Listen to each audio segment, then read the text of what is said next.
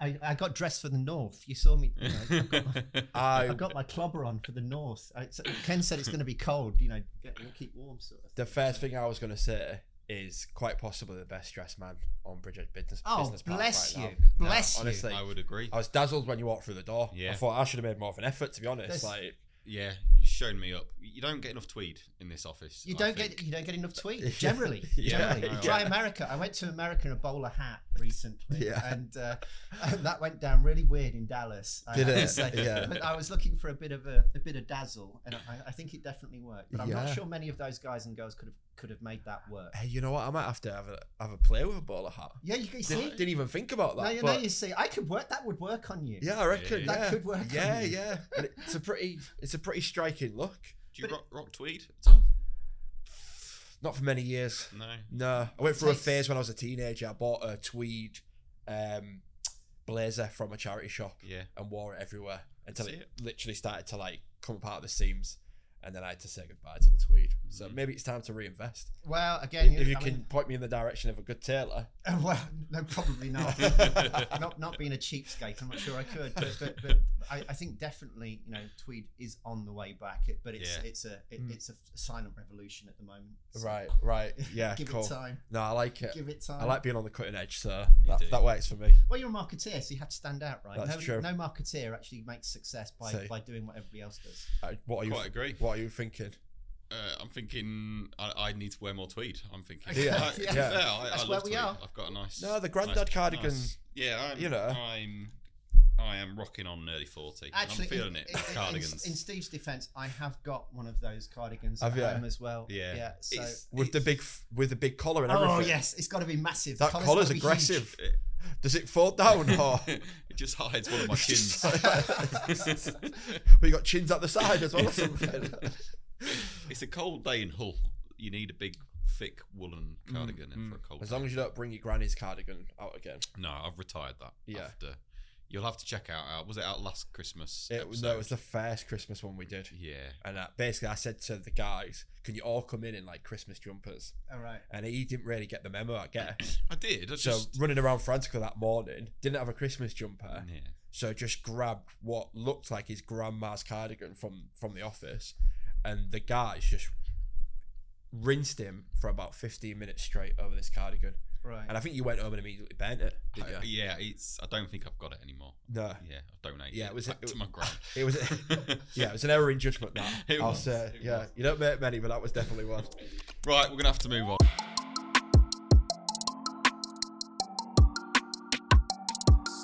So, uh, welcome to podcast, Ian Tomlin. Thank you very much. Uh, Welcome. brilliant to have you on, Ian. So, for for watchers, listeners, just want to just give us a sort of thirty second, a minute introduction to who you are and what you do, Okay. please. Yeah, easily. Um, so I, I sit between three different pillars. One is strategy in organizations and how to help them to grow. Uh, one is technology and how we can use technology to supplement that. And the other is, is marketing.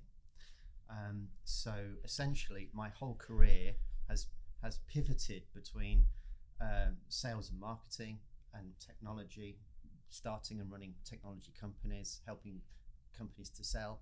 So I've made uh, five or six millionaires in my life, uh, which has always been fun, but I never seem to, it doesn't bleed across. so I'm doing something horribly wrong there.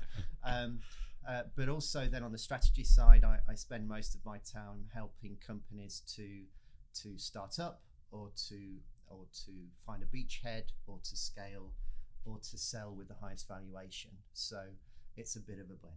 Excellent. Uh, you forgot Style Icon as well. Uh, well, style icon, yes. Author. there is an aspect of that. I do I do write a lot of books. I've done some fictional books, but mostly I've done sort of business books. Yes, for about twenty years now. So. Um, yeah, my kids are completely bored of any conversation about authoring and writing. And, and you've done some work with our, our good partners, Canon. I'm looking for a Canon brand. There's normally one within reaching distance, but I can't find one now. But yeah, Yeah, I normally have a pen with me somewhere, but not today. and you've but got yes. the badge somewhere apparently. But yeah, yeah, so tell I, us about I Canon. started with I started with Canon after working with Ricoh and Konica on on launching product, uh, and at that time Canon was literally starting its journey on solutions and also starting its journey on the new range of IR devices. Um, and so I was brought in as a consultant early on with Canon to to help them to work out how to listen better to their customers and to and to fit the products they were bringing through to the marketplace. And uh, yeah, we did that for ten years across Europe. So so that helped me to do a lot of strategy stuff with Canon. Mm. And uh, yeah, great company to work with. Excellent. So uh, we were talking just before the, the cameras started rolling in terms of, of AI, which is a subject that we keep coming back to. Can't get away from it, can we? we? literally can't get away. Yeah. From it. Um, and one of the things we've talked about in the past is, you know, is it going to be uh, a net contributor towards jobs? Is it, are people going to lose jobs as a result of AI, or is it going to contribute towards more jobs? And I think you've been to some conferences recently where that was discussed. And I just Yeah. wanted to get your view on that as a kicking off point.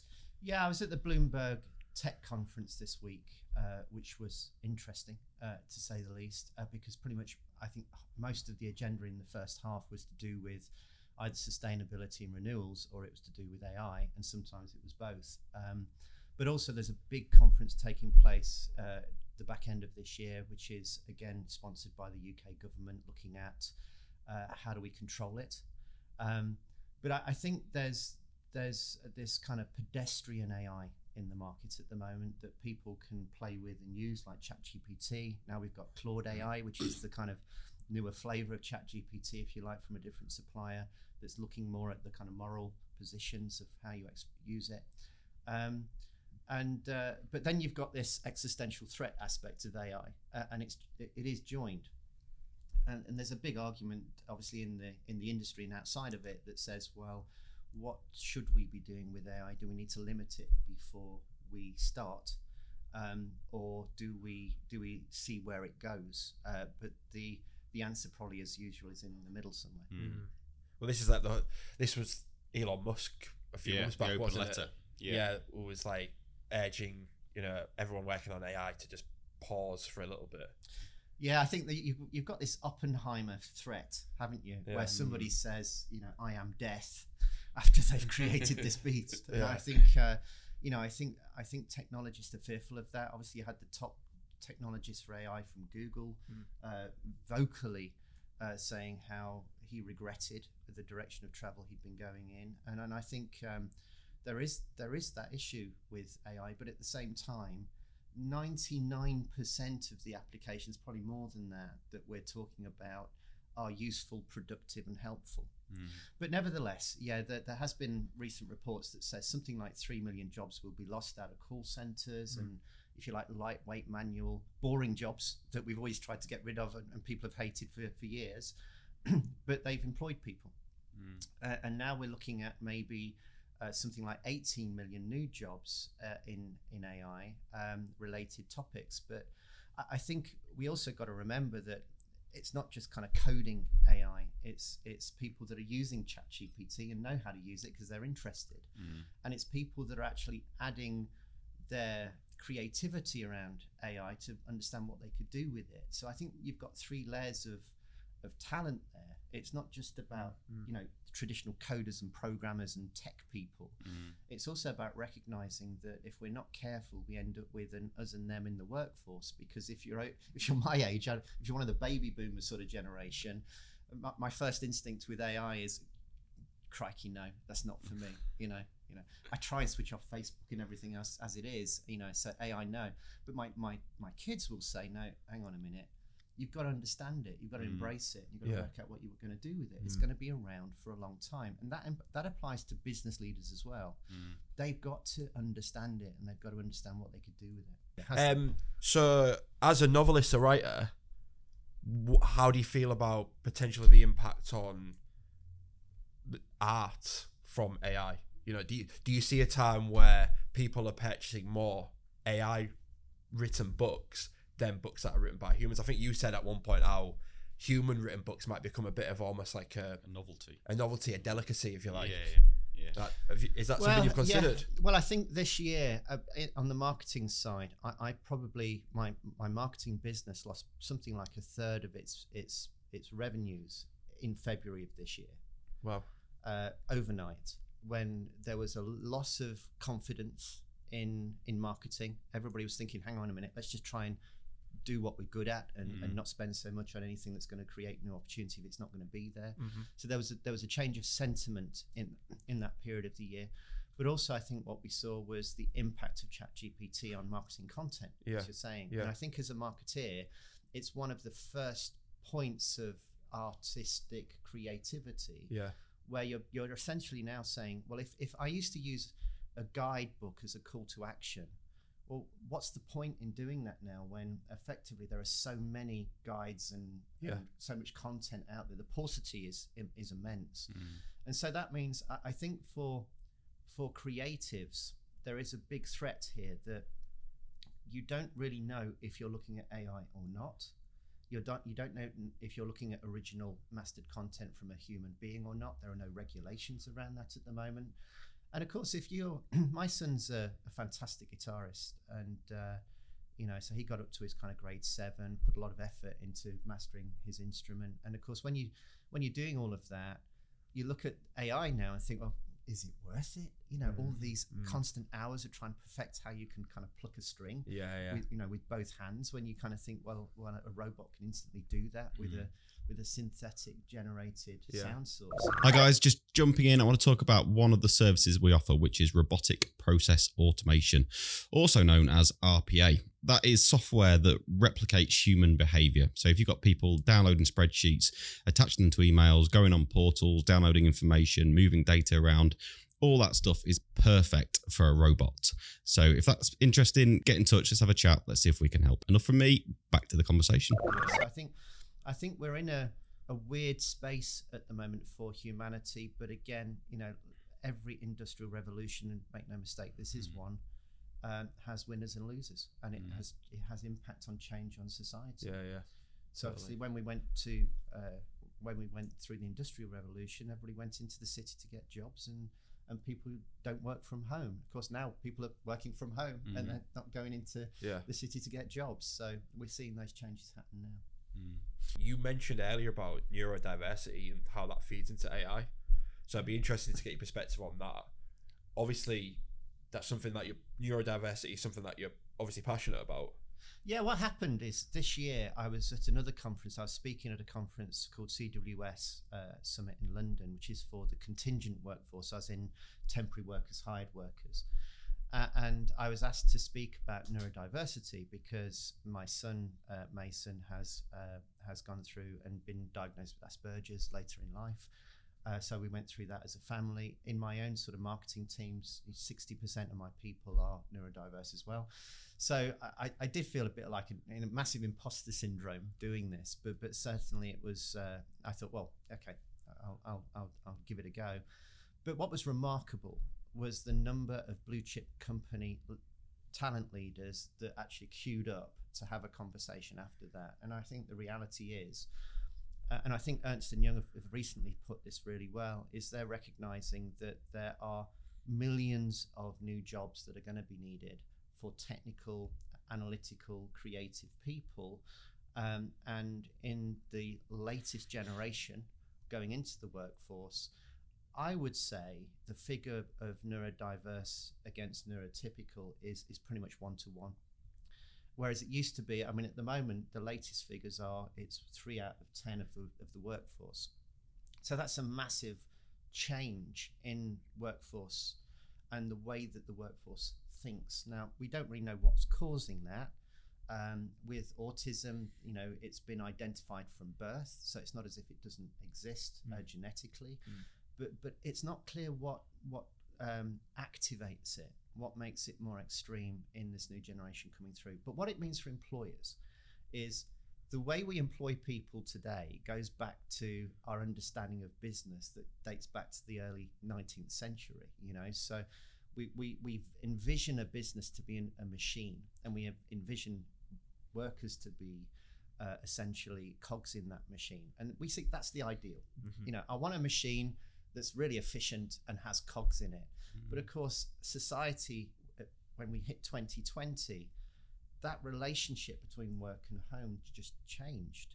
And what we've seen now is when people, when people come to work, they want to bring their whole self to work. And if you ask millennials uh, if you interview millennials nowadays and younger generations, they're asking, you know, what can you as an employer do for me? Mm. Whereas in my generation, we would do anything for a job, you know, Yeah. because Mm. we're a baby boomer generation and we were desperate for any sort of job. Yeah. So, so I think the psychology of the young has changed, but the psychology of businesses hasn't. So do, do you think there are there are more people that are neurodiverse now, or is it just we're more aware of t- conditions within that bracket? I think there are, yes, but I, I, I, also think there are a lot of people in my generation that did not Recognise identify it? themselves as that, Yeah. and it wasn't cool to. I mean, I, I, we did a recent uh, event on on this topic of kind of culture and, and neurodiversity, and one of the top majors that's just retired from the British Army said, you know, I was one of the first guys to actually say in senior management in, in the British Army, you know, I'm I'm dyslexic Mm. And he said, you know, it was really difficult to to have that conversation and actually kind of make that point because it was seen as a as a weakness, Mhm. perhaps, or, or certainly Yeah. not not something that's going to give you a promotion. Mm. You know, but I, I think now um, we're beginning to see organisations like Deloitte's and and Ernst and Young have leaders self-identify themselves and say, "Yeah, I think I've got dyslexia," and of Yeah. course that's driving culture change within organisations because people need that. They need to Mm. feel they're, they've got a safe space. Well, Richard Branson was always a bit of a trailblazer for that as well, because I think he's a well-known dyslexic. Yeah, dyslexic. Yeah, and of Yeah. course Richard's done some really brilliant stuff recently uh, on LinkedIn, talking about his dyslexia and Yeah. bringing in the, you know, the charities that are involved in that. But I Mm. think one of the reasons we set up the Universal Workforce Institute this year is because there is a disconnect between all of these different charities and groups uh, promoting their topic and making people aware of their topic and the ability of organizations, particularly small organizations, to do anything about it. Yeah. You know, it's just too much information. Yeah. I, I also think, going back to AI, we're seeing a real connection between the advance of AI technologies and neurodiversity. Uh, because ultimately, you're going to need that neurodiverse workforce to arm you with the creativity and thinking differently aspects of that um, to to drive the success of AI. Mm. Um, and and so if you don't have the workforce, you can't implement Mhm. this technology, which is going to hold us back. I think that's fascinating idea to think that neurodiversity is increasing, like naturally increasing. It's not just yeah. There's a there's a there's more identification of it, but Yeah. also more people are just being born neurodiverse, or Well, or is it potentially that yeah, I'm not sure that's true that they're born more neurodiverse. I think I it's think like a, a, there na- is a, a- let- let- nature? there is a genetical kind of imprint to this, definitely. But what activates it is, Yeah. is not clear, and what we're seeing is more activation. But I think again, if you look at the way that uh, the way that we learn with our brain i- is initially, of, of course, if like if you do a driving t- lesson or you play learn to play the piano, the first time you do it, you, you kind of start to get pretty good by the end of the hour, and you're thinking, "Wow, I'm getting the Mm. grips with this." Yeah. The next week or next month, you come back and do it again. You're completely hopeless, and you've lost it all. And of course, Mm. what's happening in your brain is the node connections don't exist, and if they don't exist, you get a burst of drugs. You know, they give Yeah. you it gives you dopamine to Yeah. kind of give you the the connections forged synthetically. And of course, after a while, you start to forge those nodes links in your in your brain to learn how to do this repetitively Yeah.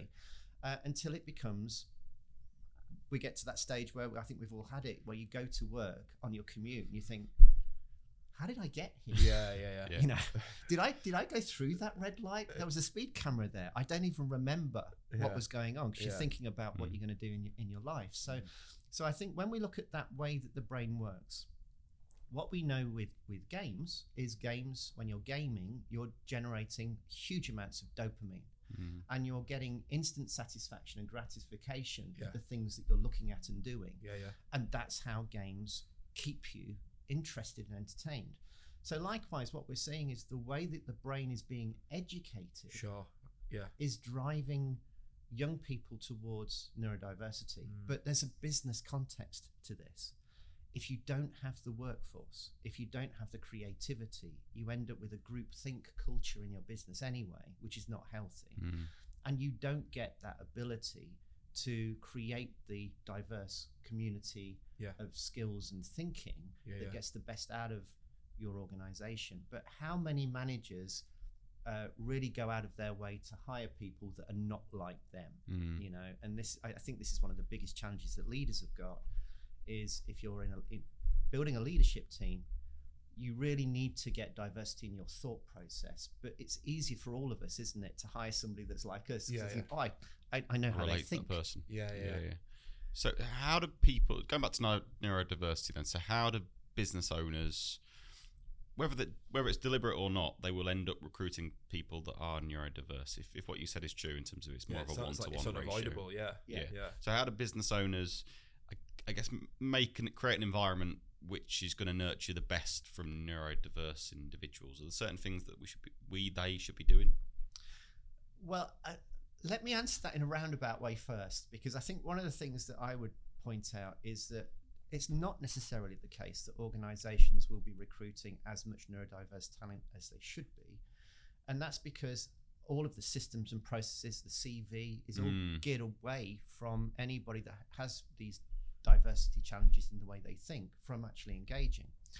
Um, so, I mean, we recently put together a CV for Leonardo da Vinci and we wrote out if you took took a, took- took a look at all the things that he did and put that into a CV and you presented that as a CV to a modern employer, they'd say this guy's unemployable.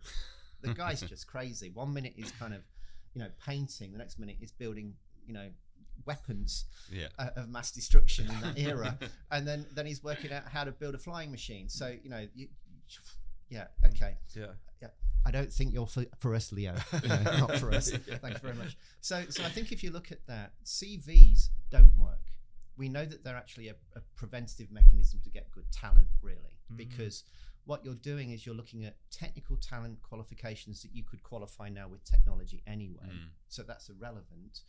You're looking for a cog in a machine. You're saying, well, has this person done this job 60 times before? Well, neurodiverse people don't Mm. do that. They're very creative, but it doesn't mean they're not really capable. So, you know, one of the, the qualities of that I see with Mason is he's one of the best customer experience designers I've ever come across in my career in technology. And that's because he thinks like a machine. Mm. He doesn't look at the emotional, empathetic kind of aspects of it. He just literally looks at it as a machine, Yeah, you know. yeah. And, and so there are there are gifts to this. Everybody with neurodiversity um, differences, I always think they've got a they've got a superpower, and you need to understand what that superpower is. But if you look at many of the main, famous people through history, even the, the more popular ones recently, like Stephen Jobs or or Steven Spiel, Spielberg, you know, they're all neurodiverse. You Mm. know, so these these talents uh, if you use a traditional recruiting approach, if you're recruiting people like yourself, you're going to end up with neurotypical people. You're going to Mm. end up with groupthink. Mhm. But if you are fortunate enough to get a blend, and going back to your original question, which I did want to get to ultimately, is what what employers can do uh, to to improve their business performance is to get a culture where they're, they're concentrating not just on the size of the crop, but also the quality of the soil. Uh, and, and I think what we're moving into now with AI is more of a philosophical debate as much as it is a, a technology debate because you know all business uh, we, we don't kind of talk about it in business because it's not seen as kind of heavy business stuff but everything in business begins with how you think about stuff you know it's about philosophy uh, and what we don't do in business at the moment because we've been focused on business as a machine is think about the quality of the soil and the nutrients of the soil of that culture that you want to build to get the best out of your organization you don't get the best out of technology without addressing the people issues I think that's a great analogy. I love that. Don't focus on the size of the crop. Focus on the quality of the soil. It's good. Yeah, that whole section is really like got me thinking. yeah. It's really fascinating, actually, the whole neurodiverse thing. So I don't think I've ever thought about it that deeply. No. But I, and you're right on the CV. Um, I mean, even me, I don't think I am neurodiverse, but even applying for jobs historically, it's like you know you need to write a, a letter expressing your interest. You need to write a CV and you need to fill in various forms where you take bits of your CV and drop that onto an online form. And it's Yeah. And how many it, people it's like- present that? I mean, I've got a shirt. Um, I, I did an analysis about four months ago now of the different forms of personality profiling. Um, so you know, you've got two or three. You've got Big Five, it's quite popular. You've got uh, Myers Briggs, which is probably the most popular, which is also discredited as being pretty useless. Um, and you've got Hexaco. There's, there's a whole series of of new forms of personality profiling coming through. But I think what we can learn from personality profiling is even the simplest form of personality profiling that allows humans to understand profiles, which is really, really where Myers Briggs is coming from. Um, there's a, there's a there is a website by the way called 16 personalities and if you look on there you can do a self-assessment of yourself Mm. we did that with the team and what we did is actually we did a we did a self-assessment based on initially just clean it do it do it for yourself how you think you are but then you do it again and say how do you think you need to be Mm. in your career because what happens is is there's the ian at work and ian at home Yeah. you know and there's the ian at home ian at work that i project that i know how i need to be for that role uh, but also there's ian at home who i really am Mhm.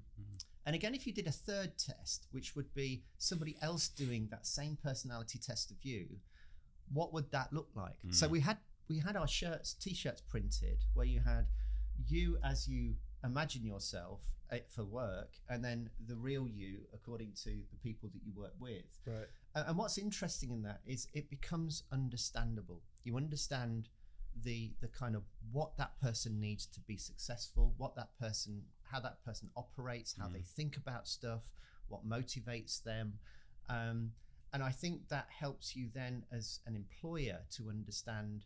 Well, how do I get these teams to work as high performing teams by understanding what the needs are of the people around the table? Mm. Always comes back to people, doesn't it? When we talk about technology, it always comes back to people, which I think there's a there's a lesson in that in itself. Can we just talk about AI again? Because the, the question I was going to ask earlier is we, we talk a lot about AI and ChatGPT, but I think what we sometimes struggle to do is link the technology to the actual use case. So where where are businesses actually using AI on a day to day basis, and are they using it enough? Well, I think that's that really is the focal point at this this year, Yeah. where, where AI has- got to in terms of maturity, uh, and I- and I think one of the the ways of looking at this is the different types of AI function that we are looking at, because some of these jobs are augmenting humans to do more. Mm. Some of them are are almost like a crane, where effectively you're doing superhuman things with with AI that a human couldn't do at all. And then you've got the general replacement function, where you're actually just taking a manual job away from a human. So I think you've got a group. You've got to group your AI strategy into those three chunks. If Mm. what can we do to remove boring, mundane, monotonous tasks? What can we do to empower productivity within the people that we've got? Um, and what can we do that would really that we can't do now Mhm. that AI could help us to do? Mm. Now, of course, one of those things is information security because the amount of um, analytics that has to go in to build this continuous security framework around your business is huge. The amount of potential threats that you could be looking at. So, in that context, for example, AI, AI has a great role to play in in helping to make smart decisions around what actually constitutes a serious threat that a human needs to look at Mm. and that becomes a filtering exercise, doesn't it? But also, we're seeing back to marketing, we're seeing some fantastic visual AI tooling. So Mm. you can actually, uh, you can actually now sort of project your business and do training courses using AI avatars that would traditionally have been out of reach for most SMEs. Mm. You know, they couldn't provide that type of information for their customers. Nowadays, that's really accessible. Mm. So I think what we're beginning to see is is the emergence of these three different types of AI solution, um, and I think we're beginning to see the ne- the first tranche of, of of SMEs and companies actually finding ways to use it. but I, I think one of the challenges with this, Steve, is is data. Mm. What we know from the last 20, 30 years of IT is your outcomes are only as good as your data. And same with AI. If, if AI doesn't have access to the data and the context of data, the data dictionaries that bring that meta framing, um, that they're not a particularly useful tool. It, it's only when you can give them access to all of the data fabric of, of your business and your landscapes of, of opportunity that you can really get the best out of AI. So really, the challenge I think that organisations face with AI is it's not just a it's not just a widget of technology. That has to be complemented with a data strategy Mm. where you can make the data composable for AI and make it accessible for, for analysis. And then before that, you've got to have people that can imagine that and make that happen and be creative enough to actually build those solutions.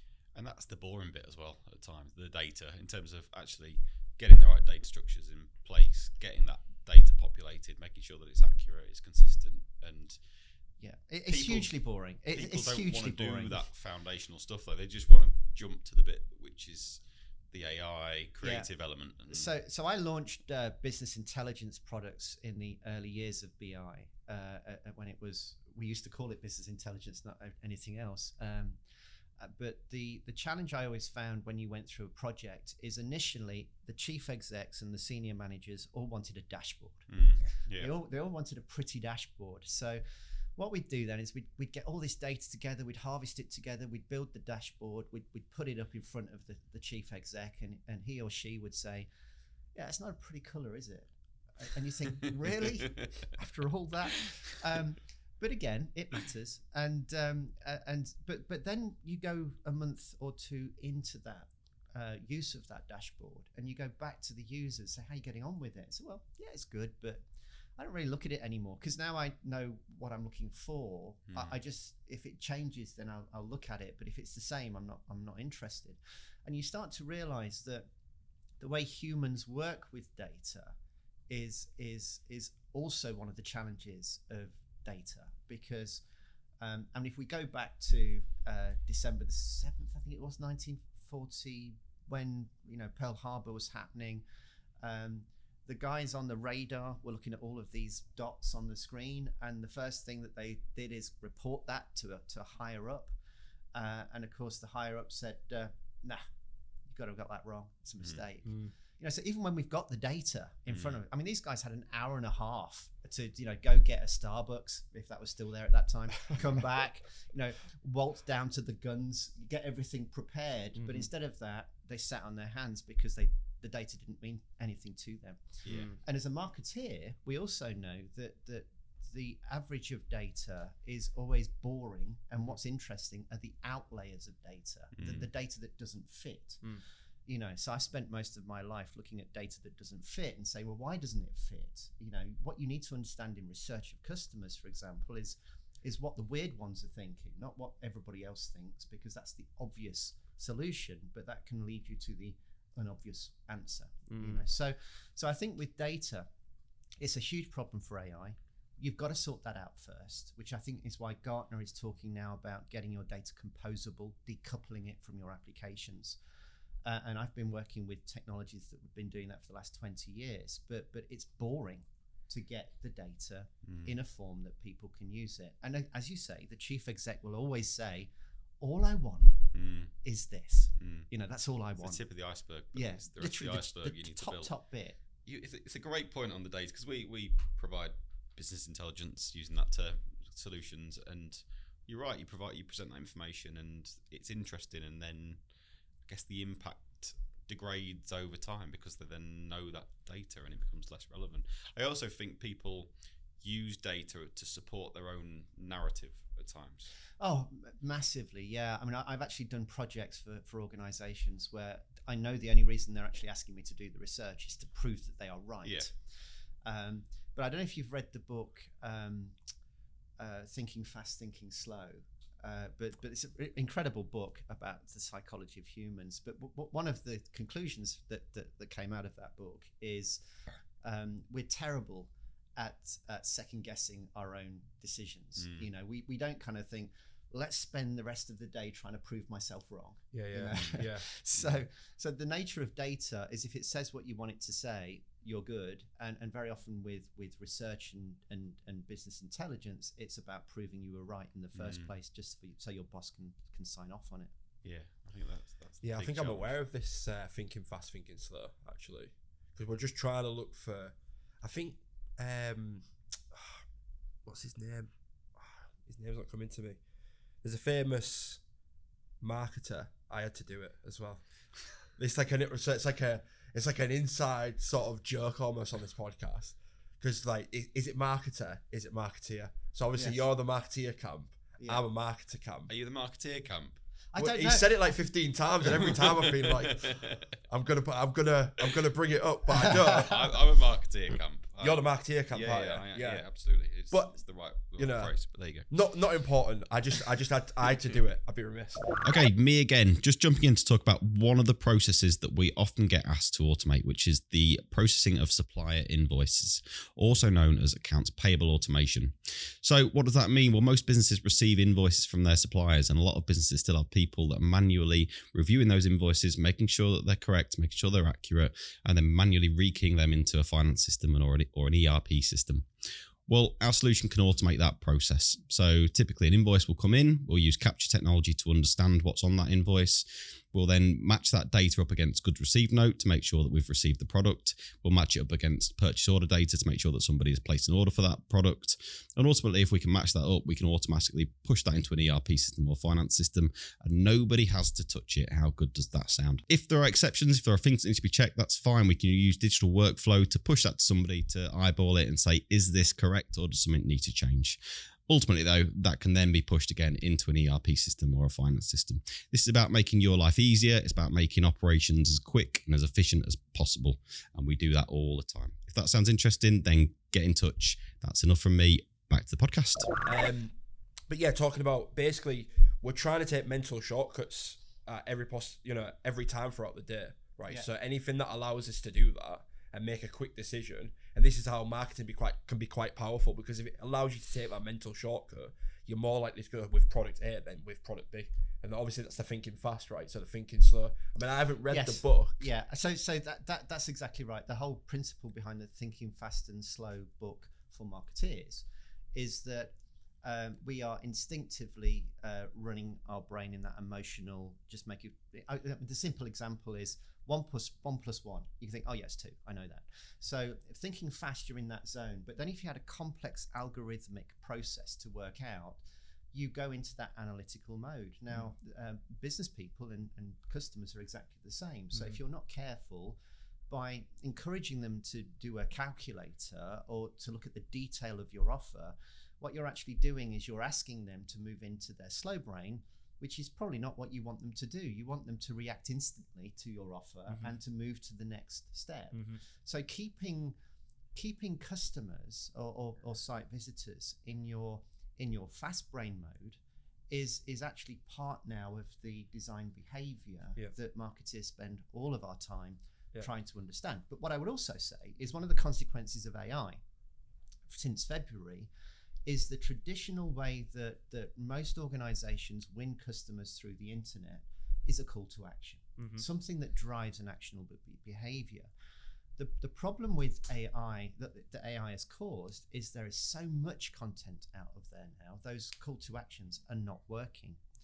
So, in, in the book I, I wrote uh, this year about marketing, it was actually about value, customer value, because we don't really talk about customer value enough in business.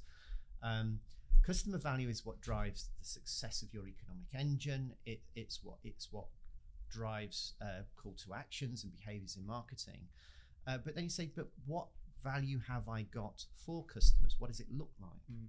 And part of that could be brand. If I talk about Canon, who is Mm. obviously a, a, a- company that we both know, um, a fantastic brand, A- and Mm. and people will will react to that as valuable. Mhm. You know, it, Mhm. it's seen as as, as a not just a, a, a product; it's actually almost a you know a type of Yeah. acquisition. Mm. I got a I got a car from a, a Japanese company, and um, and when I got it, I got a bottle of champagne, two glasses. You know, this is your car coming. I got videos coming through every three weeks telling me your car's just been made and it's coming off the shop, you know, Mm. off the shop floor. This is what it looks like. It's going onto the boat.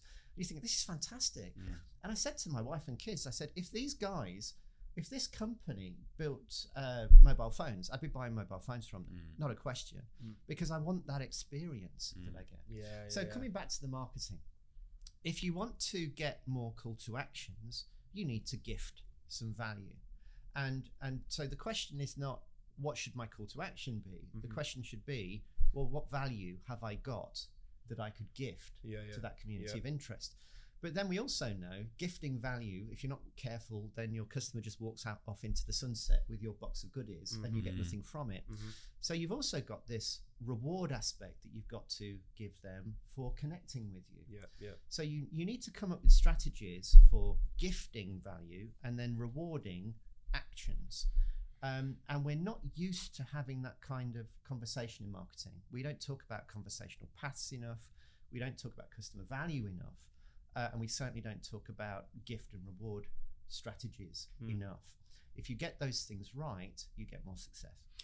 Yeah, I, I, the- challenge I see with with giving value from a marketing perspective, and, and I agree with the principle absolutely, but there's so much value out there in the world free of charge. Like if you want to, if we talk about value as um, another word for information, I, I can learn how to, I don't know, um, run electrics through my house. I can probably just go on YouTube and find that out, watch an hour long video. Yeah. that's that's a huge amount of value that's just there free of charge on YouTube, and it's Absolutely. how do you how do you create real value that stands out from what's already out in the market and demand something in return? I mean, not to jump in, but like even it, it, when you go on YouTube, so you want to learn how to Wire a house, wire a house, right? yeah, So you go you go on YouTube and you type wire a house, okay, and you find I don't know Jeff's Electrics, Mm. and he's got a YouTube channel and he's got a bunch of videos, right? And so he's giving you, you the value of this is how you do these simple things, Mm. right?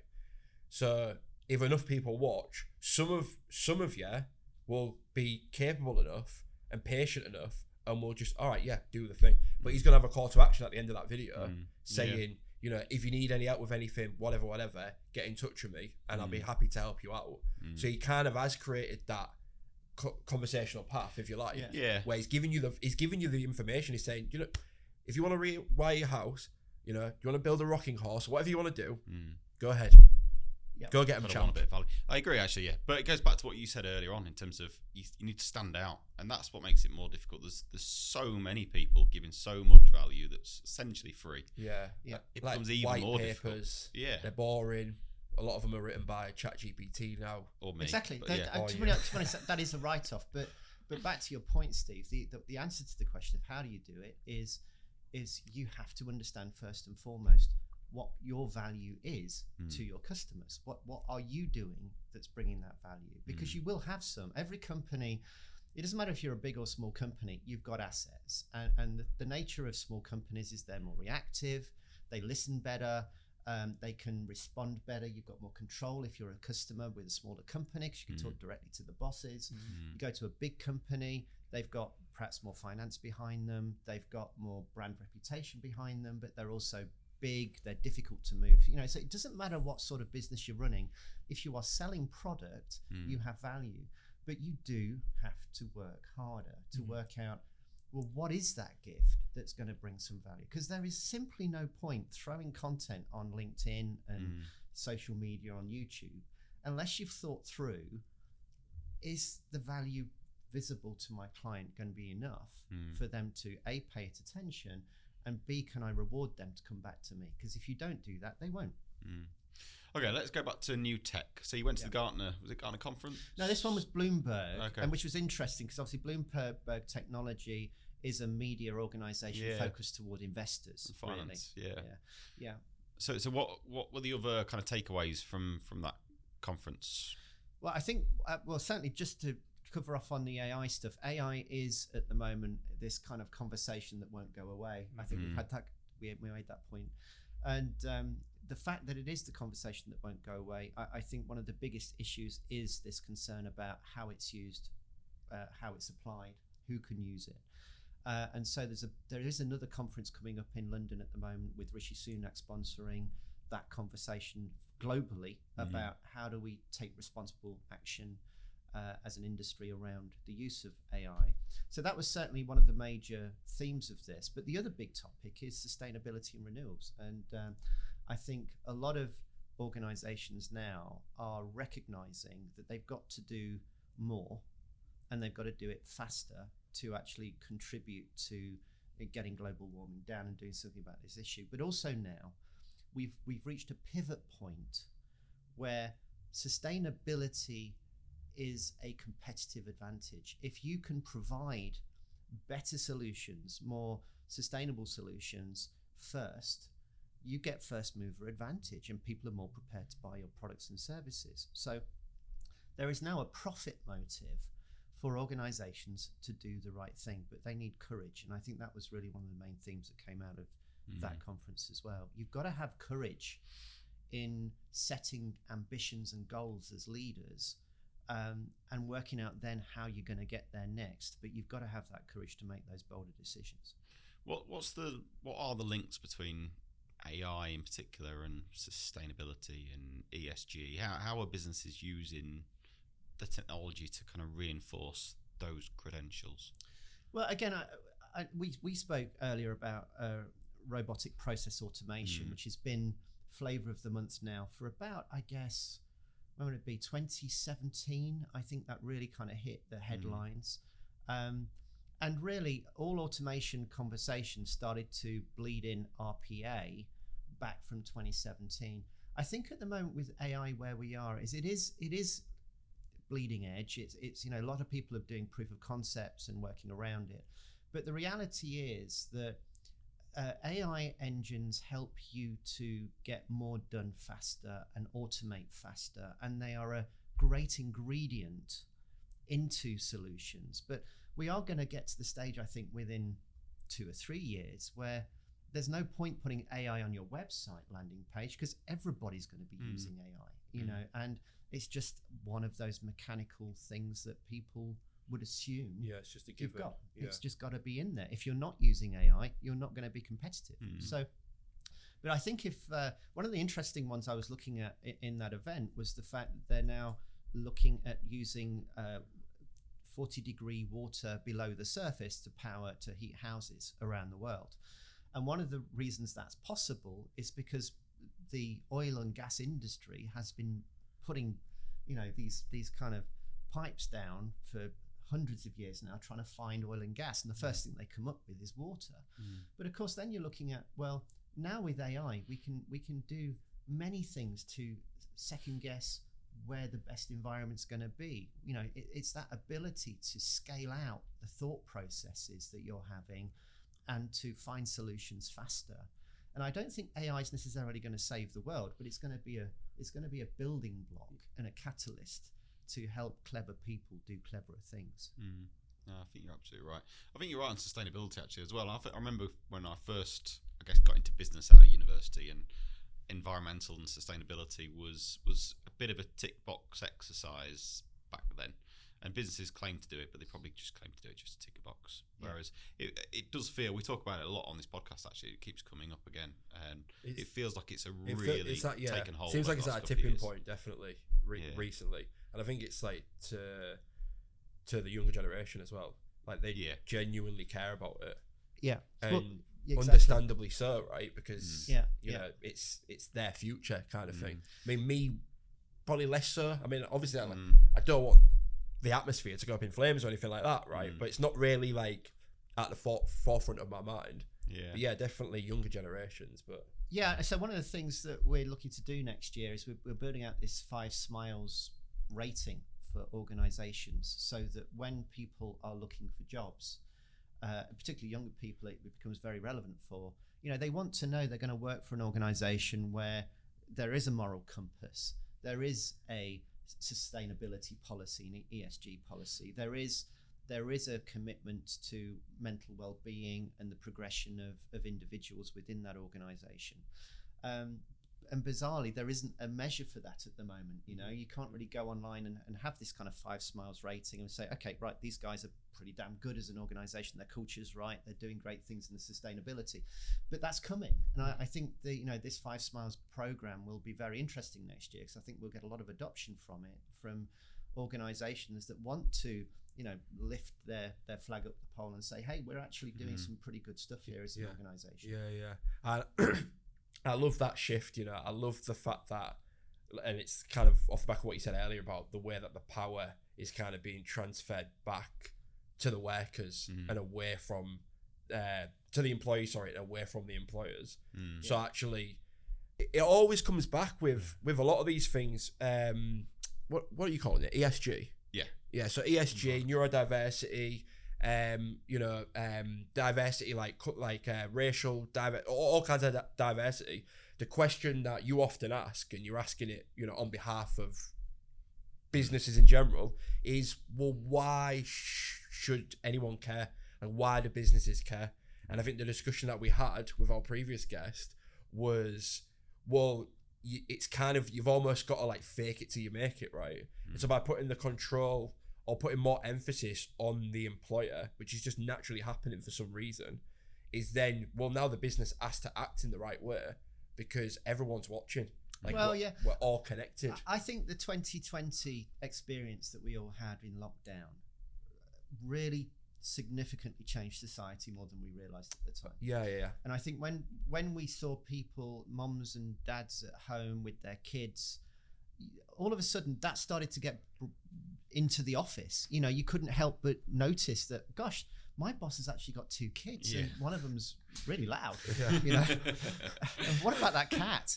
Um, so you know, I didn't know cats could do that. Uh, so so you know, I think that that there was a culture shift there, and then we've got into this very interesting space or, or challenging space for leaders, which is how much of societal responsibility am- I allowing into my organization? Why should I care? Mm-hmm. Why should I care? I want to run a business. That's all I want to do. Mm.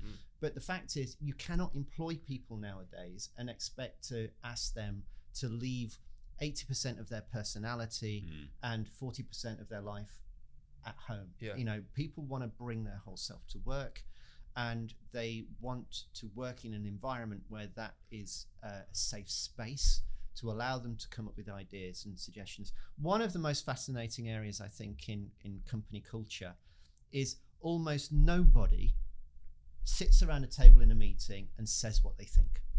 Mm. And that's the truth. It's, Mm. it is the truth, yeah. We, we all frame our behaviors around um, what we think is acceptable based on that imprint of, of how you're supposed to act in the corporate world. So I've got a I've got a training course that I used to run at Canon for the young people that join Canon, which was I called it the corporate survival guide. and really what it was about is how you win in a corporate environment Mhm. because it's different. There are Mhm. there are kind of rules there that you can't see Mm-hmm. you know and uh, and even in communication i think young people you know my my son goes off on one when i talk but when i put a full stop at the end of a text message. Now for me you know it's a full stop. You know i've ended the sentence i put the full stop there. For him it's a, it's an insult he won't talk to me for a week you know? Yeah, so yeah. so these things are, are out there and, and that means um, if we are going to create the right environment as leaders of businesses we have to understand you know how do we build that community in the right way to get the best out of people? Mhm. but but realize that you you know we said you know ai is not necessarily going to save the world the world will be saved by an autistic person it will be saved saved by a dyslexic person that thinks differently Mhm. and applies technology to solve problems in ways that we hadn't thought about because they're building connections that we other people just normally can't see That's the clip. Got to get that. That's a brilliant clip. That's- for yeah, LinkedIn. I love yeah, that. That's absolutely brilliant. Uh, and just to example that, if I may, I, I wrote uh, early on. I wrote three business books. One was the terrible brand Agilization, which uh, again I, I, I, I whip myself every night uh, in, in penitence for that. But, Rightly but the, yeah. the second book I wrote was about social. Um, social networking when that was brand new or was about to happen and uh, and cloud computing so i called it cloud coffee house um, and this was a book about how the cloud would emerge and how social networks would emerge and what would happen when they did. Mm. Uh, my third book was about social operating systems because what I worked out is, irrespective of what every software development guy wanted to say to me at the time, um, I profoundly believe that ultimately all applications will just be online, you know, from probably one of the suppliers. And we started to see that, I think, with Google and Amazon Mhm. and Microsoft. They're all trying to get to the stage where you just go to their site and Mhm. plug in. Yeah. Uh, but but I think what that misses again is the is the humanital societal aspect of this is that yeah you don't you don't do work in isolation you do it in a in a team in a group so now what we've seen is this convergence of social networking start to happen with productivity tools. So we're seeing productivity tools in Zoom. Mm. you know you can start to do PowerPoint stuff in Zoom Yeah, yeah, you know. So yeah. so we're starting to see this crossover happening and that's really what the you know the social operating systems book was about is to say actually this is what the future is going to do. Get ready for it. And, and back to the point about neurodiversity i'm on the register somewhere. I've never been uh, i've never been sort of uh, diagnosed in the same way that my son has um, but i can see connections between things that people can't see i knew cloud computing was going to come three or four years before it was happening because I was researching the different markets and I could see the connections coming together. Um, because that's how my brain works. Mm. It doesn't work in straight lines; it works in patterns. Mm. You know, and I think that's the gift that you get when you blend neurodiverse people with neurotypical people is you need straight line thinkers. And if you're a good boss, you know the best way of building a, a great team is to build that that blend and get that blend right. Mm, Mm. mm. One more question because I'm conscious of Yeah. time. Um, the the podcast is called Tomorrow's Workplace Today, so we ask each guest to cast their mind forward ten years and think about the workplace in ten years' time. And I guess what are the striking differences that you're seeing compared to today? Are there any that kind of any that spring to mind? Well, in my second book, Cloud Coffee House, I wrote the last chapter on this exact point. How could you visualize what that that experience would be like 10 years from now? What would that work experience be like? One of the things that we obviously picked up on is is homeworking, you Mm. know, which is a real it's it's a double-edged sword, isn't it? Uh, Mm. Because on one hand, people kind of go, "Yeah, I kind of want to work from home. You know, I, I don't really want to go into the office every day." But Mm. then, when you don't go into a, an office community, you kind of miss that social community kind of feel that goes Mm. with that, and you miss the connections, and you Yeah, miss yeah. the the water cooler moments don't happen anymore.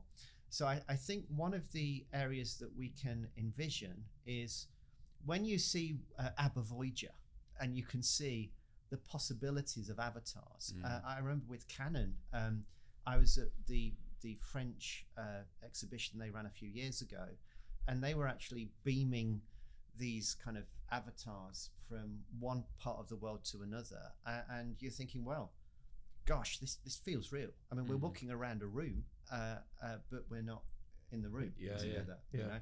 So I think what we can see is that that level of sophistication of technology is going to make communication different. I think we're going to see the tools that we are using today go into one social operating system that we'll just pay some money to Google for or, or Microsoft or one of the other guys.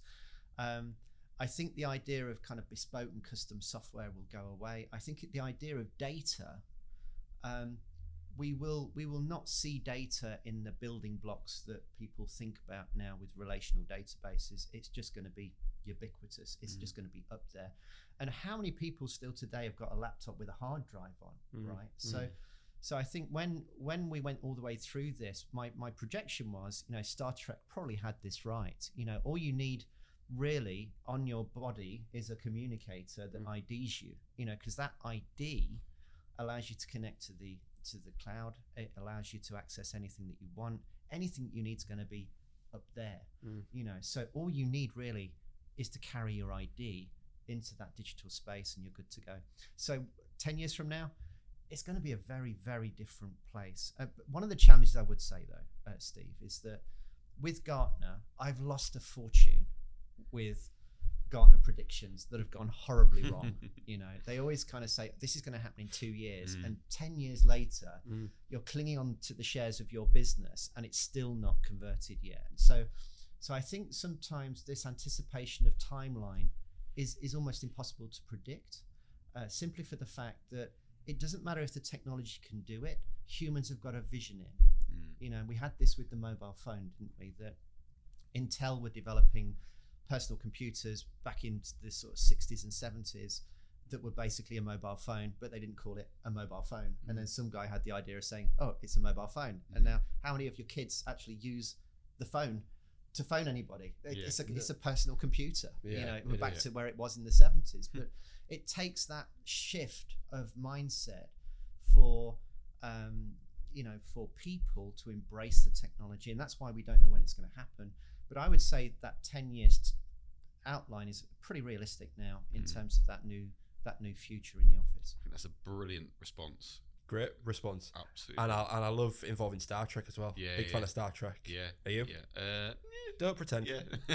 Don't, But- don't, don't try and fit in. I'm going to change subject, but you're, you're absolutely right on Gartner. It makes me laugh when it's by 2027, 79% of CEOs are going to have invested in generative AI, and I'm thinking, whatever the stat is, I just think Yeah, that they I- exactly. always. yeah I, I think they they they they they aim they aim short pretty often but probably because um maybe don't want to get don't want to get any lawsuits from from gartner but but I think maybe because obviously that builds enthusiasm if you Yeah. think there's a big number and it's going to happen very Mm. quickly. I, I Mm. think the reality is, um, what none of us know is how humans will react to this, and and and this change with AI is is quite fascinating on the societal impact Mm. because of the fact that there aren't many things that have happened in industry that have directly gone straight into the home. So what we're seeing now is is consumers are getting really worried about AI because they can see it. Mm. They can use ChatGPT themselves. They're going, "Whoa, my job's at risk because of this. It's that good." Mm. Yeah. Um, and and the reality is, you think ChatGPT is good. You see Claude two. You see Claude three. I mean, Mm. where where this is going, it's moving really fast. So I think you know we're in a, a very strange space at the moment, but but certainly I think that with AI, you can't uncouple it from society, and you can't uncouple it from again neurodiversity. These things are interconnected, and I think the gift of good leaders is they're going to have to take a, a much more holistic approach to the, the way they think about their business. Let's leave it there. Ian, thank you for very much for coming on. Great pleasure. Yeah. Thank you, Steve. Fantastic. That's been awesome. And definitely hit me up about that suit. Okay. The cheaper the better, honestly.